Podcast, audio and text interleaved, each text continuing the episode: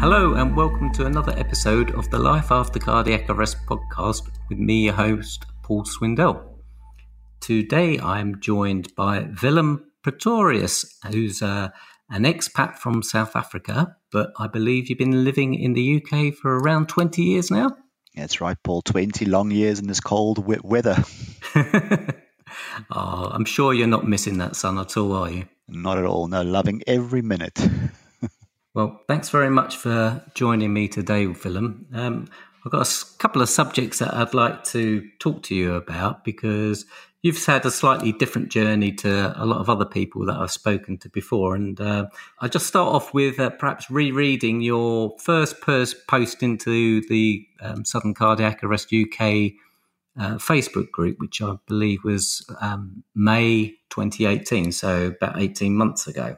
Well, I won't read the whole lot of it, but um, I'll just read a couple of uh, paragraphs of it or sentences. Constant fatigue is an absolute problem that I just can't seem to get over. I am unfortunately by nature a person that pushes myself, so find myself constantly dealing with the result of that. I have not been back to work for 14 months now. Coming from a high pressure job to just about surviving every day is a hard slog. And I, th- I think that sums up a lot of people who are in a perhaps similar position to yourself with the the fatigue and the fact that you've basically uh, lost your job from that. But today, I understand you've got some good news. Can you tell me a little bit about your good news and then perhaps go back to what I just said about what you were thinking when you wrote that first post?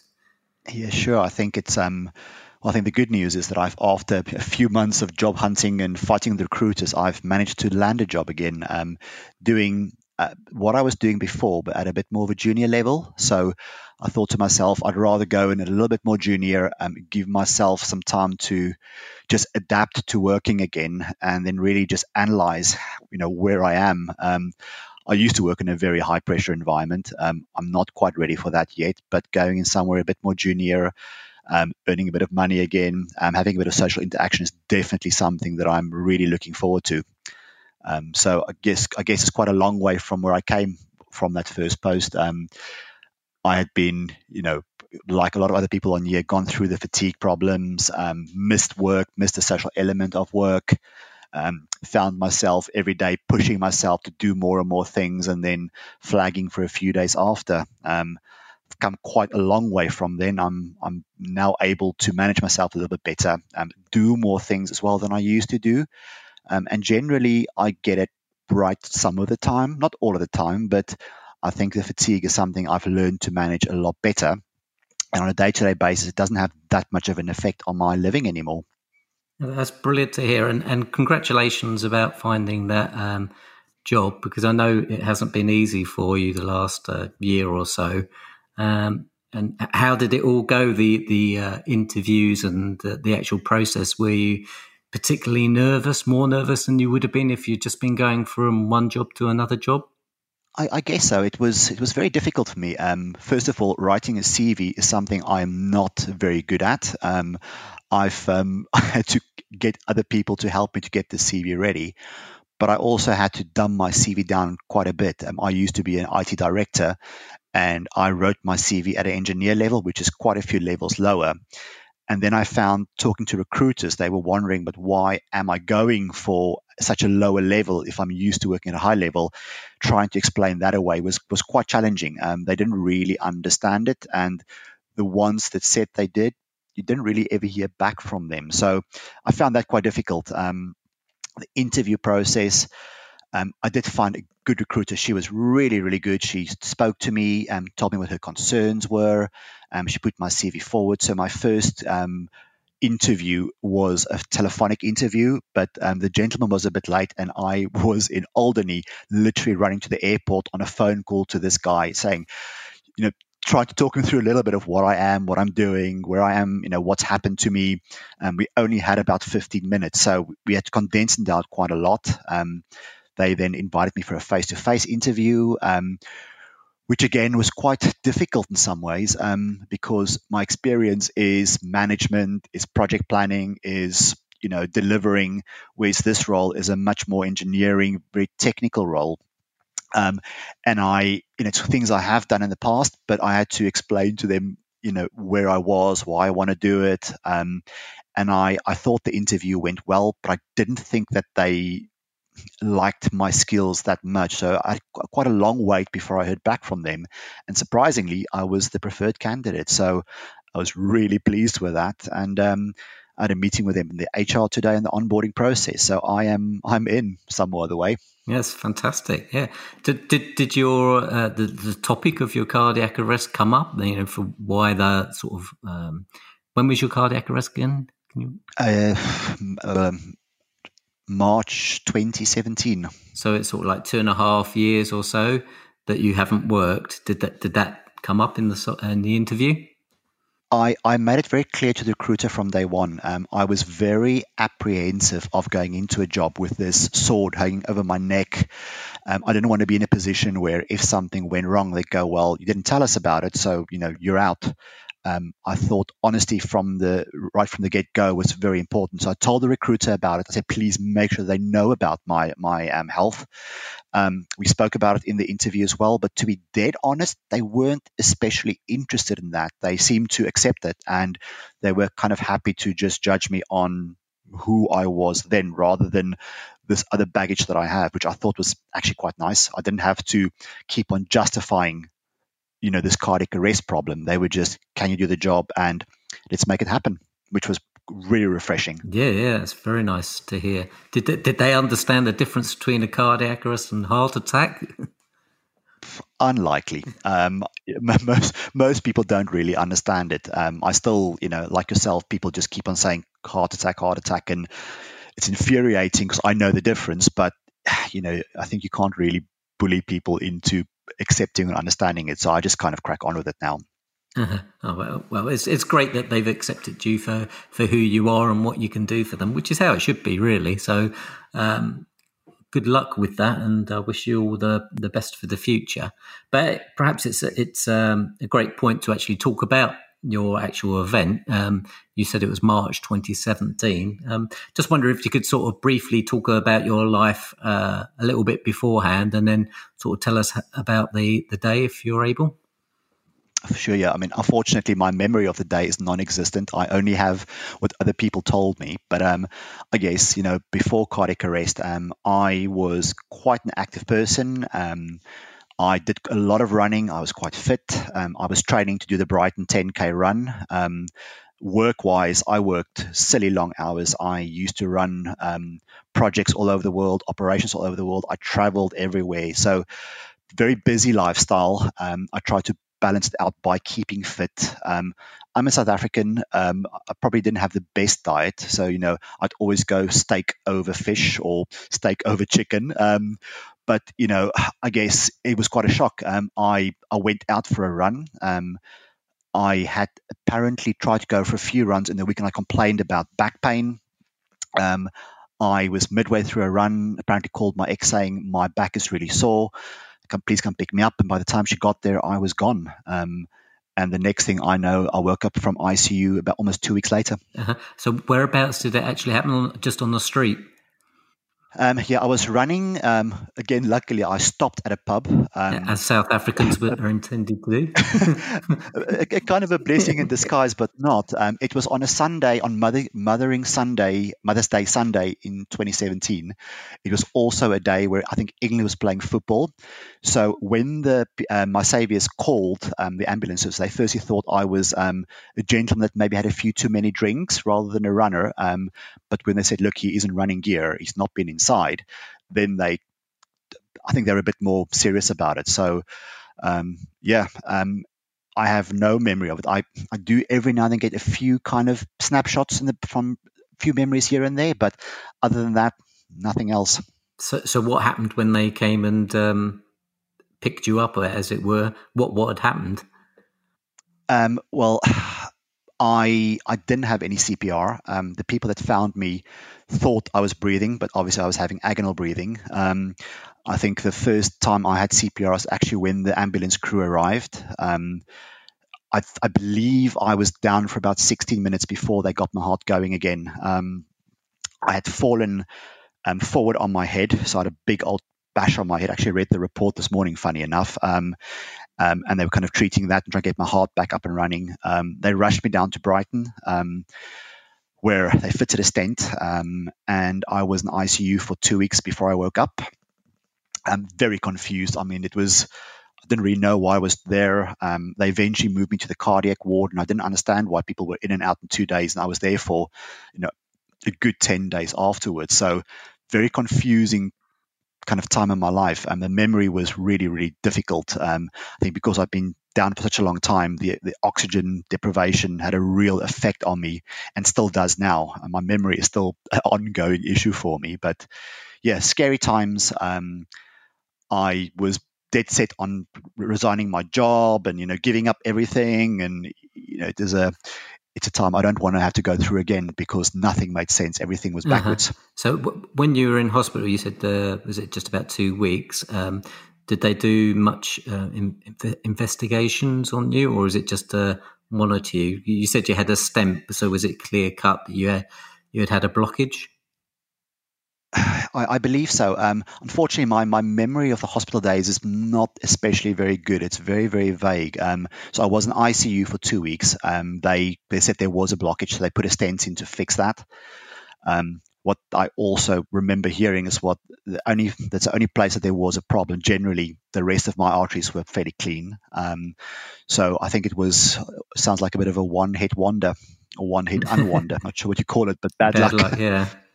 Um, I mean, do, do they did they give you any reason for for your artery blocking them? Did it was it related to your diet and lifestyle, or was it stress, or, or what?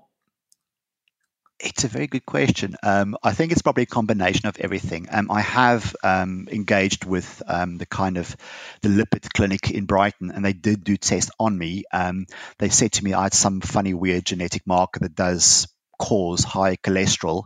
So I guess that's probably ultimately the the, the, the main reason for it. Um, but not much else. Um, they kind of once they've got you marked in your your solution there, they tend to move on from it. So I'm now trying to do the best I can at keeping healthy, keeping fit, and generally eating healthy mm-hmm. as well. So when, when they discharged you from the hospital, were you um, given any medications or a, a, rehab program or anything like that?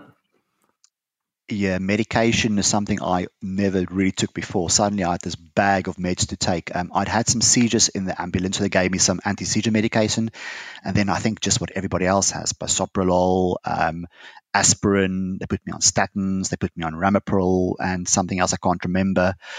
Um, they they kind of didn't give me much more than that at the time. Um, I did get cardiac rehab because I was lucky I had a heart attack, um, but I found cardiac rehab very disheartening in some ways because there I was, you know, 40 years young with a bunch of 80 year old people doing very funny, weird exercises. I didn't really see the value at that time of it. Um, again, I was probably lucky. I, I did get through the NHS a little bit of access to, I think, like a, a neuropsychologist that came to my house. They also um, provide me with occupational therapy at the time, but I think it was the the timing was completely wrong because after three months they were dead set in getting me back to work, and my brain was still trying to make sense of what one plus one was uh-huh. most of the time. So you had occupational therapy through the NHS, did you? That as well. That, that, yes. that, I believe that'd be quite unusual. What what hospital were you at then? Brighton. Okay, well, that's good to hear that they're on the ball with that sort of thing. But you just think the timing uh, was not appropriate for where you were.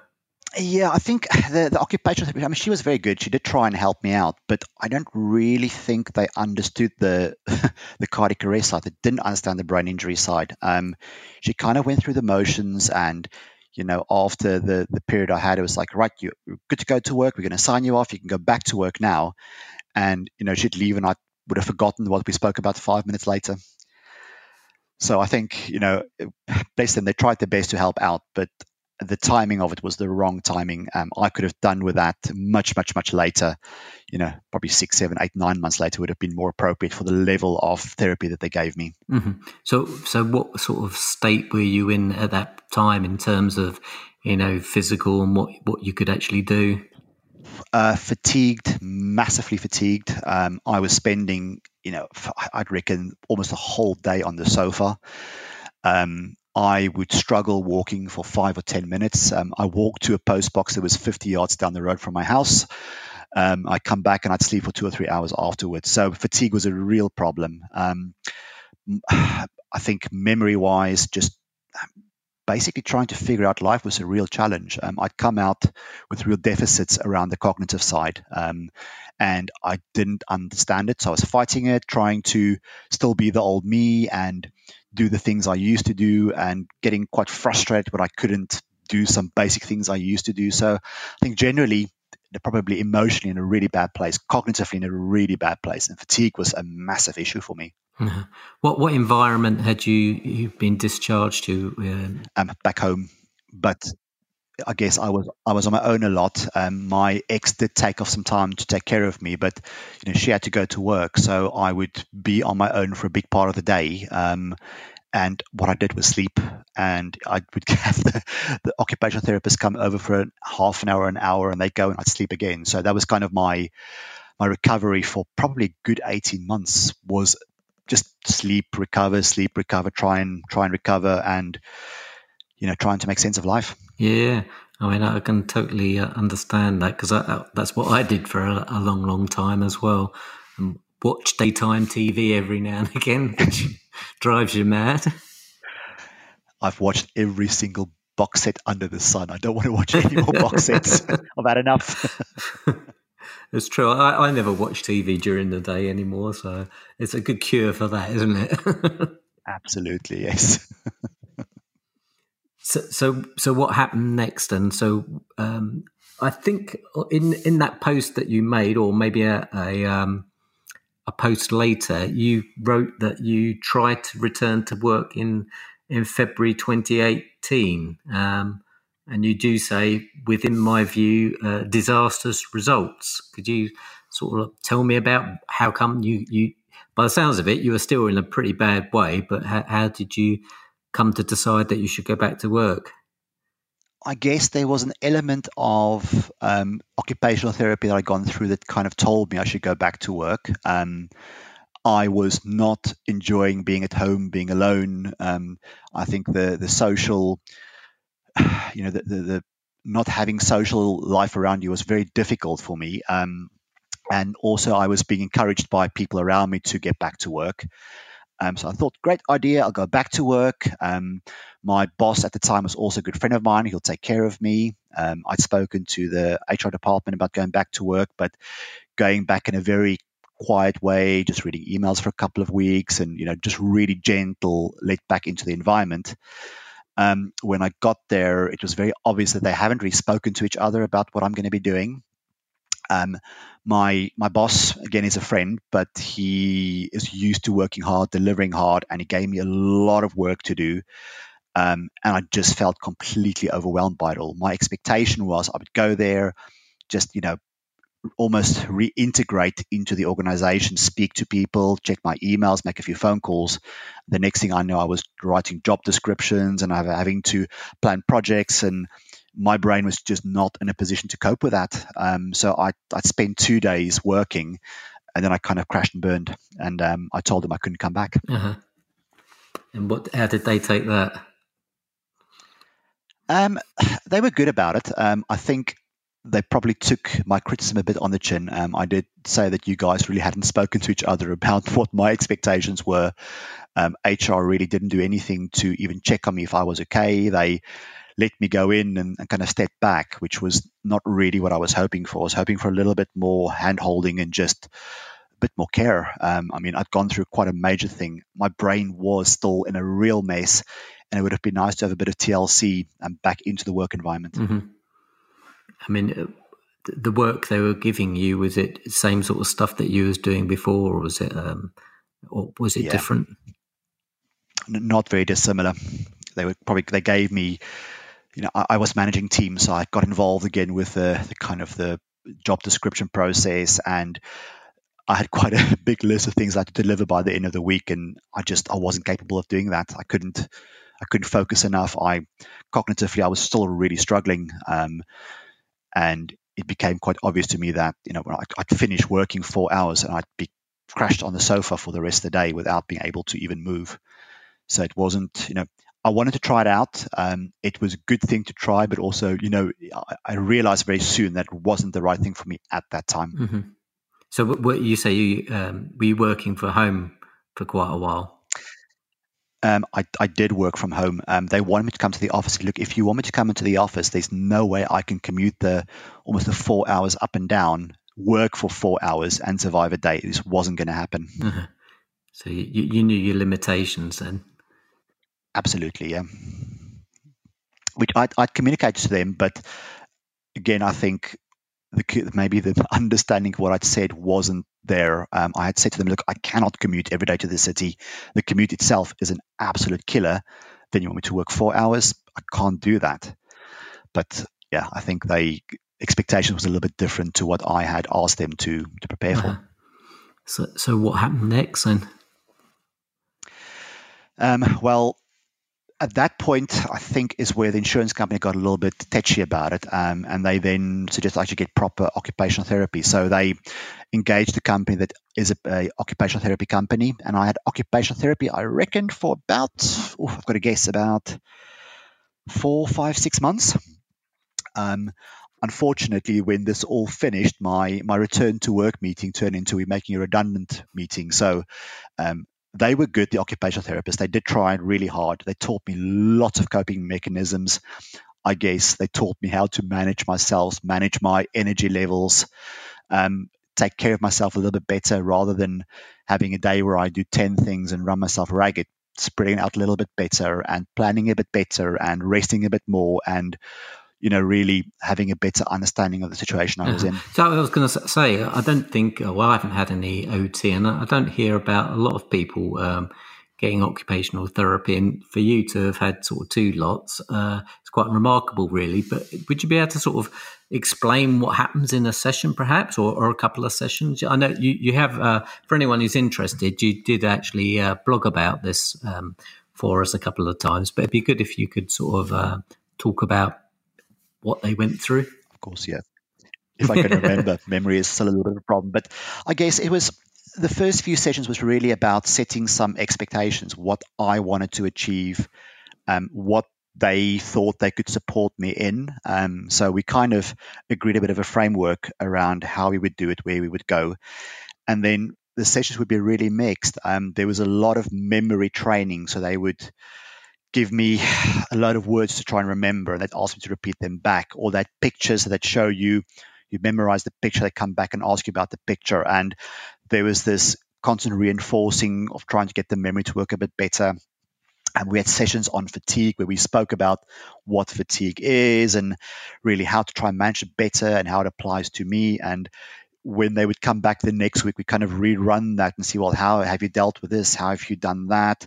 They would then go back to the memory again. And it was a lot of different things they were doing to try and, you know, I think probably prickle the brain a bit to work a bit better, but also teaching me how to deal with the signs of fatigue and how to deal with the just the, the cognitive problems that I had and um, it was very good. It was, I think, it was good from my point of view to understand really what I was going through and learning how to handle the situation and how to take care of fatigue and you know not to get too down if I can't remember something because it is just part of what we all go through, I suspect. So um, generally, I think overall was good. Um, it's a shame it didn't go into actually going back to work and still having that support that they would have offered me. But I think as a exercise in helping me out at that time, it was very, very useful. And I still apply the, the same things. When I get tired, I now know how to handle it. I know how to see when tiredness is coming before and managing it. Whereas before I would just have pushed through and broken myself and have been in a bed for a couple mm-hmm. of days afterwards. Uh, could you t- sort of uh, give any uh, anyone listening uh, any of those tips that your strategies that you use?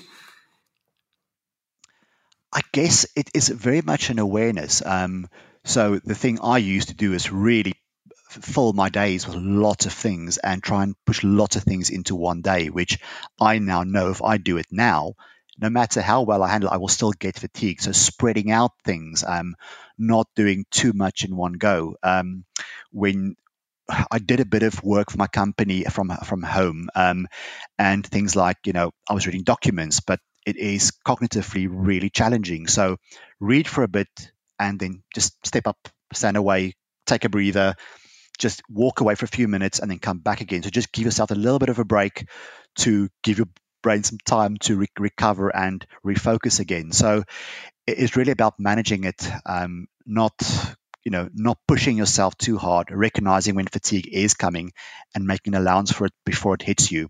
Because generally, when it hits you, it's mm-hmm. a little bit too late. So, were you finding things like focusing and reading, and, and maybe how is your speech as well? Because they tend to be quite often connected. Yes, um, I I've, I've learned lots of words from you, Paul. I think aphasia is something I struggle with. So finding the right word, I get quite a lot. Um, reading has improved massively. I've always enjoyed reading. So, um, but I, you know, when I started reading, I would read half a page and go, I've got no idea what I've read. Um, but I've kept on going. So I think it's it's just keep on reading, keep on reading, keep on reading, and it does improve over time. Aphasia I still struggle with. Um, I often find myself in the middle of something going, I don't actually know what that word is, but then I'll explain what the word is rather than trying to find the word. It's also something they taught me. So rather than you know busting your brain trying to remember it, just change and explain what it is because most people can then usually work with that so yeah, it's um yeah mm-hmm. ongoing. But you, you talk very uh, you, are quite fluent now, so it's, it's obviously um, you've worked hard on it, and your brain has recovered to to a reasonable degree. Yes, I think if I compare myself to where I was, you know, when I came out of my um, hospital experience, I, I, have gone quite a long distance. Um, I have worked really hard at improving myself. Um, I am very much a go-getter. I, I tend to you know push myself to a point where I break very often, um, and that from, a fatigue point of view is not ideal, but it has helped me to recover um, in in some ways. So I'm not a person that can. You know, I like a challenge. I like pushing myself, and that's the way I seem to learn the best is by pushing myself to breaking point, figuring it out, pulling it back, and then you know mm-hmm. adapting. You said you, you, you, like a, a, challenge, and I know you've uh, you've got back to doing some running. So h- how's that all gone? Um, at the moment, not so good. I, have got a bit of a, a, sore knee for the last few months. I'm not doing that much running, but it's something I really enjoy. Um, it's nice going out to getting some fresh air. Um, I, you know, it was something I was doing before I had my cardiac arrest, and it's a bit of normality for me now post cardiac arrest. Um, but I'm keen to do a bit more. Um, I know Paul Alexander did the the ride London this year, and somewhere along the way that's going to be on my radar as well, jumping on the bicycle and doing that. But there's lots of things I want to go and do. Um, I don't want the cardiac arrest to define my life. You know, there's things that I was going to do before cardiac arrest, and I'm definitely going to make sure I do the uh-huh. post cardiac have, have you, has it changed your your view though in how you achieve those, and uh, perhaps adjusted your sights to not go quite so high, or or go for heights in a different way? That's a very good question. Um, unfortunately, by nature, I've I'm I've been always been a very competitive person. So in some ways, I still have that. I really want to achieve as high as I can. Um, I probably have lowered my sights a little bit. I'm probably a little bit more cautious in how I do things, but I'd say that's only slightly. Um, I'm still the first one jumping off the bridge if there's a bridge there to be jumped off. Um, I'm not sure that will ever change. Hopefully, there's somewhere to land on when you jump off of this bridge. So, or was it? it's an optional extra.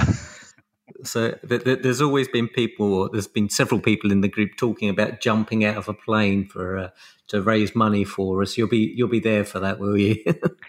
yes, I have done it before, so I'm, I'm, quite keen to do it. Oh yes, I've I've done some crazy things in my life, and um, as I said, I'm quite keen to keep on doing them because, you know, I've died once. What what do I have to lose? I might as well make the most of it. Uh-huh. Has it has it changed your view of um, death, if you like, or dying, or the, the coming to the end of your your time on this planet? I've always lived my life to the fullest. I've always enjoyed squeezing every drop out of life. Um, in some ways, it's probably reinforced that more because you know, life is so precious, and I would much rather experience everything life can offer than being afraid and not doing those things. Um, it's such a precious thing to live in. Um, again, for me now, the, the thing that's really quite topical is if I if I hadn't survived, I wouldn't have seen my son grow up, and I haven't been would have been able to do the things I do with him now. So it slowed me down a bit. Um, I've got more things to kind of deal with, fatigue and cognitive problems, but it doesn't stop me from wanting to do those things and enjoying life and making the most of it. Absolutely, absolutely. And one, one of those things you said, although you're not running at the moment, one of the things that you uh, you did, uh, I believe, earlier in the year was was running, and you did a race with your saviors. So how how was all that? That sounds like that. That was last year. That was that oh. was phenomenal. Yeah, um, that's the race that I um, raised the money for for you guys or for SCA. Um, I I kind of wanted to meet the people that were involved with saving me. So I've met the non-medical people. Um, I, I, bumped into them through kind of organizing it, and I've actually become quite good friends with them. Um, but I was really keen to also meet the ambulance crew. So um, that got done through the um, PSA, remember the name now, but they organized for me to go out and meet the ambulance crew. Um, we all had a big old cry, lots of hugs, and um, they all said to me they, you know, they don't often get or they've never met anybody that they've saved or survived cardiac arrest. So for them, they were quite emotional. Um, the one of the girls told me that she'd lost her dad um, when he was, you know, when she was the same age as my son had been. Um, so it was quite an emotional journey. But um, one of them is quite a keen runner. I said, well, I like running as well, and so we agreed to do the Reigate 10k. Um, one of the girls has never run before, but she dragged herself running and she finished it up. And it was again, it was just, it was such an emotional thing to do because you know running is not the cause of my cardiac arrest, but you know, it was it was quite topical when it happened to me, and doing it with the people that saved me was just quite a, I think, almost closing a circle. So um, it was a really good time out. I still have contact with them, um, and I'm definitely keen to do a bit more of that. Uh-huh. So did you run all the way together? Um, we, hmm, again, I blame brain injury on that. I probably should have stayed with them, but I was like, right, I want to get myself a good time. So I raced around. Um, I did wait for them at the end. Um, again, it's my, I really should have stayed with them, but at that time, things don't always compute. You kind of forget about the, the niceties of life. But um, they all made it through, um, and we had a, probably about 10 pints each after, which was fantastic, just to celebrate. oh, you deserved it by the. Was it 10 pints each or between you? no, probably not quite each, but there, there, was a lot of very happy people drinking lots of beer. Yeah, well, that's great. I mean, um, I always say that meeting uh, your saviors is such a, a, a, great experience that I think if if you can do it, that people should do it because uh, it's a win win. Because it, I, I, don't know about you, I felt like something had been lifted off of my shoulders. I don't know, it was a really weird experience, but an emotional experience. What about you? Yeah, very much so. I think it was seeing the people that saved your life was and when I saw them, I started crying. I'm, I'm a bit of a, I, I like crying in any way, so that's not really a, a, surprise. But you know, hearing their side of the story and saying, you know, what they found when I was when they found me, and you know, the reality of it was quite was quite scary. Um, but then also hearing their life stories and just how it's affected them and I think being able to meet them and then meet me for them was they didn't know what happened to me. They wasn't sure if I'd survived, and seeing me there for them was amazing. And for me, seeing the people that saved me was also just it was it was such an experience. So it's definitely something worthwhile doing. Um, I don't, I don't think the people the paramedics get lots of you know real positive feedback but for me i just they were my heroes and i think for them it was nice to have a bit of feedback absolutely and meet me obviously i'm amazing so they were really happy to meet me yeah you're very modest as well aren't you Absolutely, absolutely. I'm a South African, modest South African. no, but you're right. I think they they get uh, well. Uh, from what I understand, there's um, they don't always get those wins when they're. I, mean, I think I saw one of the sort of 999 programs that's on TV, and there was a, a, a paramedic, and I think she'd done it 15 times, and that, that when they were happened to be filming it, they happened to she got her first ROSC, which was uh, quite amazing, really. But it shows you how many how many failures they have to go, or not failures, not non successes, uh, if you like, uh, before they get a, a, good result. And it's worth us letting them know that we're okay once they've actually gone away and uh, I don't know. I, I, don't know if they go through a debrief or what they think about afterwards, but because um, I know we're just part of the job, but we're what they the impact that they've had on our life and our our families' lives is just uh, well, it's life changing, isn't it? Absolutely. Um, I think one of the girls that was um, involved in my my um, saving, she's been there for 20 years and she's never, ever, ever met a survivor or never had a survivor from a cardiac arrest. So I think for them, it's it probably reinforced that what they do is um, you know fantastic. Um, and for for us meeting those people you know giving them a hug and a cry and it's it's absolutely a it's a bit of not a life changer but it's a real fulfillment i think being able to do that. Mm-hmm. absolutely. And some of the other things you've been doing uh, lately is uh, sort of putting out um, leaflets in some of your local hospitals which is uh, really good. Thank you very much for doing that um, you're going to be hitting any more? Yes, I am. I've got um, SADS has sent me a whole lot of leaflets today in my flat. Um, I'm planning on going around some of the doctor surgeries and just um, give them out. Um, I went to the hospital here. Wasn't quite sure how to really tackle it, but um, I got myself into the right areas. Um, I think I spoke to the um, was it the psychology department. I can't remember, occupational therapy, I think was actually. And um, I walked in and started crying. And I gave them the leaflets and they had a good chat with me. And I guess I think finding this group has been, for me, has been such a lifesaver. Um, before I found the group, the information that I was given was very, very sketchy. It was all more relevant to heart attacks. Um, finding this group with everything that you've done has been just fantastic. The information that's on there, the support from the people, meeting the people. Um, I guess I've made some I've made some friends through this group. It's been really really fantastic. And what I want to be able to do is is by giving the leaflets out. If there's only one person that actually gets to the group, makes their life better, it is absolutely worth it. It has been for me a real lifesaver, and I'd like to be able to do the same for somebody else.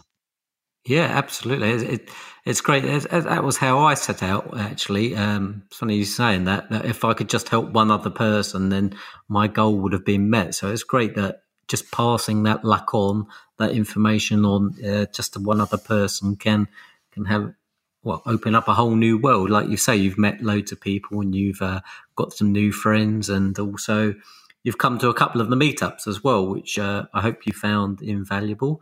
Because last time you weren't actually going to come to the Not Alone meeting, Not Alone meetup, were you? No, I had some some personal challenges around that, um, but I I was kind of convinced a little bit by you and by some of the other people to come along, and I'm really happy I went. Um, I was not going to come because I didn't want to. It was more just circumstances, but I'm really pleased I went. I've made some more good friends up there. Um, there's some absolutely cracking people in the group, and it's um, very nice to see other people's situations, share stories, have a laugh, have a cry, have a few beers, have a boogie, and then um, we do it all again next year. Yeah. Well, hopefully we can have more uh, more meetups that are going to be uh, regular and smaller ones. Um, and I know you've been involved with doing that with um, uh, people in your local area, haven't you? You've had a couple of meetups in a pub. Correct. Yes. Definitely, we'll be doing a few more. Actually, I reached out today earlier to Paul and Claire saying we've got to sort something out again. Um, it's always good. I think it's we've had a few people come to the meetups and they haven't been to the big meetup yet, but um, it's just people come there and I think it's just a bit of a community feel and feeling accepted and other people that's also at the same as you. It's such a, a binding thing and it you know it makes all feel normal. I think, which is is, is really really really important. Absolutely, and fi- finding normal is uh, quite difficult, as uh, many of us will know. Um, I think we're coming to the end now. I was just wondering if you've got any sort of tips or advice that you give to other survivors uh, that are just sort of starting their journey or part along the way, or maybe having trouble getting back into work. Sure. Uh, I guess the the most important thing is just I think everybody says be kind to yourself. It is a very difficult, long journey. Um, we all re- respond differently to it. Um, listen to your body. Um, there's a few people that I've spoken to that I've said you've just got to give yourself time. You know, don't push yourself too much. It will get better, but it takes time. And I realize this is not a, a week long journey. This is years, but I don't think we ever get back to the way we were, but there's no reason we can't go a hell of a long way. And we have an opportunity to start life again and make the most of it and enjoy life. It's um, such a precious thing. It is indeed. It is indeed. There's uh, some very wise words there, Willem, and thank you very much for chatting with me. It's been a real pleasure, and uh, hopefully I'll speak to you again soon. Thank you very much. Thanks, Paul. Thanks for everything you've done.